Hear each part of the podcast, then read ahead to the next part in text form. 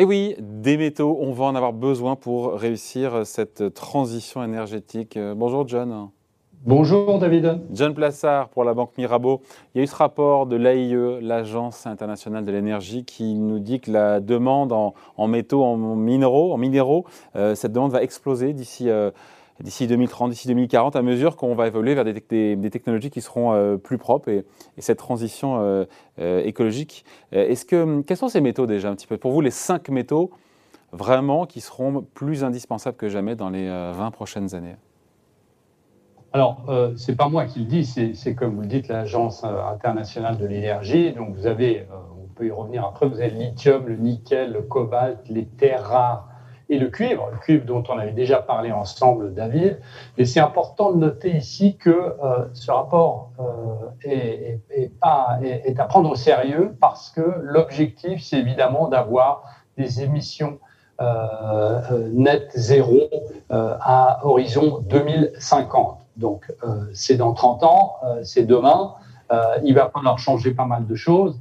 Et on voit notamment quelque chose qui est absolument essentiel, c'est que un système énergétique qui est alimenté par des technologies énergétiques propres, diffère totalement d'un système alimenté par des ressources en hydrocarbures traditionnels. Qu'est-ce que ça veut dire? Ça veut dire que les centrales solaires photovoltaïques, les parcs éoliens et les véhicules électriques nécessitent généralement beaucoup plus de minerais pour leur construction que leur homologue à base de euh, combustibles fossiles. Donc, par exemple, si vous prenez une voiture euh, électrique typique, elle nécessite six fois plus de minéraux qu'une voiture classique. Alors, on peut, on peut euh, les, les, les, citer les uns après les autres, mais si vous prenez par exemple une centrale éolienne terrestre, elle requiert neuf fois plus de ressources minérales qu'une centrale au gaz. Donc on est dans une situation où, qu'on le veuille ou non, on va avoir un besoin énorme pour ce type de euh, matériaux.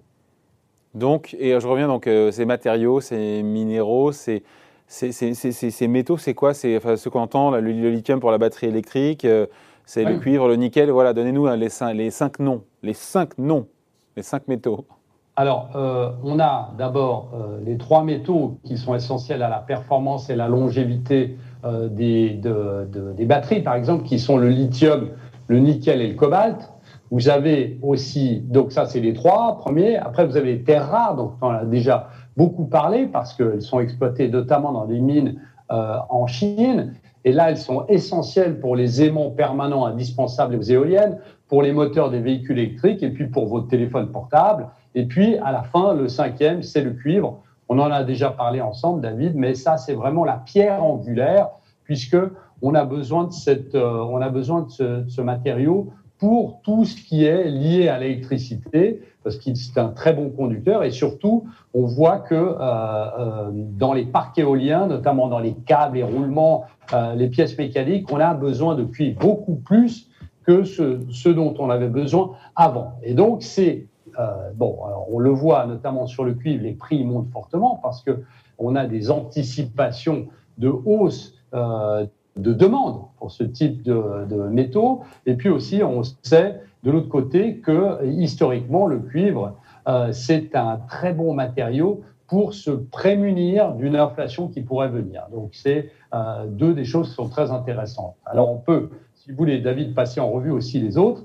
Euh, les, autres matériaux euh, qui sont très importants parce que euh, si je prends le, lithium, par exemple, on a beaucoup, et notamment dans la Tesla, vous avez les fameuses batteries lithium fer phosphate qui sont les LFP et qui sont très utilisées. Et donc, il y a une demande permanente de lithium pour acheter du lithium. Après, le cobalt, qui est un sous-produit du cuivre euh, et du nickel est un, euh, est un matériau qui est très utilisé aussi pour les, pour les, les batteries.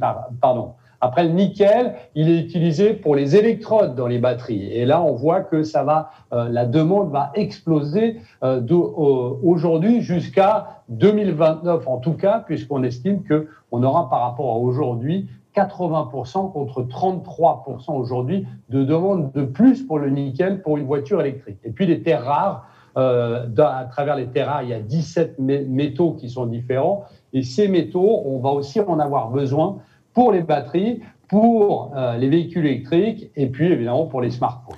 Donc la croissance est assurée dans les prochaines décennies pour tous ces métaux minéraux. La croissance, tout à fait. La croissance est, largement assurée. On estime que pour avoir un avenir énergétique net zéro d'ici 2050, vous avez le secteur qui devrait dévorer, dévorer pardon, 43 millions de tonnes de ce type de matériaux euh, d'ici donc euh, d'ici 30 ans, soit six fois plus que la quantité actuelle. Donc on voit qu'on a une demande très très forte. On voit que c'est pas juste l'espoir euh, d'avoir une demande sur ce type de matériaux, mais on voit que c'est une exigence aujourd'hui de l'Agence internationale de l'énergie. Ça rentre dans euh, le cadre des accords de Paris. Et donc, vous avez ces cinq éléments, ces cinq matériaux qui vont être largement euh, eh bien, euh, euh, demandés. Il va y avoir une plus forte demande. Alors, il faut juste faire attention, David, parce que sur certains de ces éléments, évidemment, il y a la question ESG et il y a la question de l'extraction. Allez, ouais. Exactement. Voilà, il y a la question de l'extraction dans certains pays, notamment africains.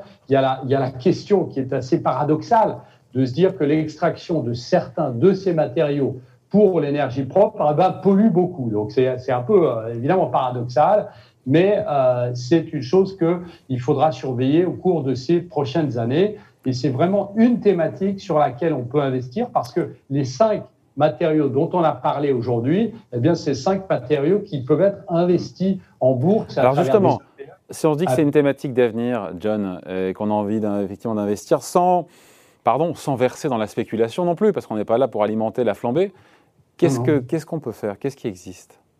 Bah, vous avez, par exemple, si on prend matériau par matériau, vous avez, euh, pour, par exemple, pour le lithium, vous avez des entreprises comme A123 Systems, c'est une entreprise américaine. K2 Énergie, qui sont aussi euh, des entreprises qui sont cotées en bourse. il y a aussi des entreprises chinoises. Après, dans le cobalt, eh ben, euh, vous avez des sociétés notamment comme Giga Metals et First Cobalt. Pour le nickel, on le sait, c'est Norris Nickel, BHP Billiton ou Valley. Alors là aussi, faire attention à la, à la, à la question ESG. Le cuivre, bah, vous avez beaucoup, hein, vous avez le métal physique, mais bon, on va peut-être pas acheter du métal physique, David, parce que ça va être un peu lourd, mais euh, vous avez des futurs et euh, des ETF. On va avoir un gros garage, hein, une grosse voilà, garage, et notamment le COPAP. Et puis, les terres rares, euh, intéressant de noter que vous avez un ETF là-dessus qui est produit par, qui est fait par Vanek, qui s'appelle Vanek Rare Earth, donc Vanek Terres Rares. sur lequel vous pouvez aussi investir. Donc on voit que ici, dans ces matériaux d'avenir où on aura beaucoup de demandes, eh bien, on peut directement aller les investir en bourse tout en gardant, je m'excuse de me rappeler, de, le répéter, mais tout en gardant une vision ESG sur euh, certaines de ces entreprises qui euh, produisent tel et tel euh, matériau.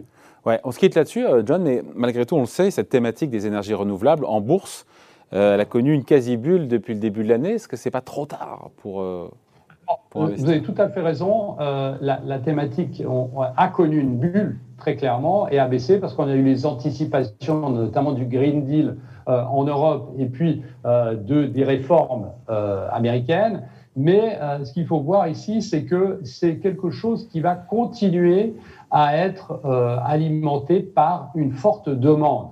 Donc c'est ici que on se dit que ici, après le dégonflement de cette bulle, il va être intéressant de revenir sur cette thématique, mais peut-être en prenant moins la thématique globale et en, en investissant plus sur tel et tel métaux spécifiques. Et je pense que ces cinq métaux sont des métaux qui sont là pour rester et qui ne vont pas rentrer dans cette histoire de bulle qu'on a eue en début d'année. Vous avez tout à fait raison de le, le rappeler. Et euh, maintenant, il faut plutôt chercher à trouver l'élément et surtout chercher à trouver la société spécifique qui va bénéficier du boom de cette demande pour 2050. Euh,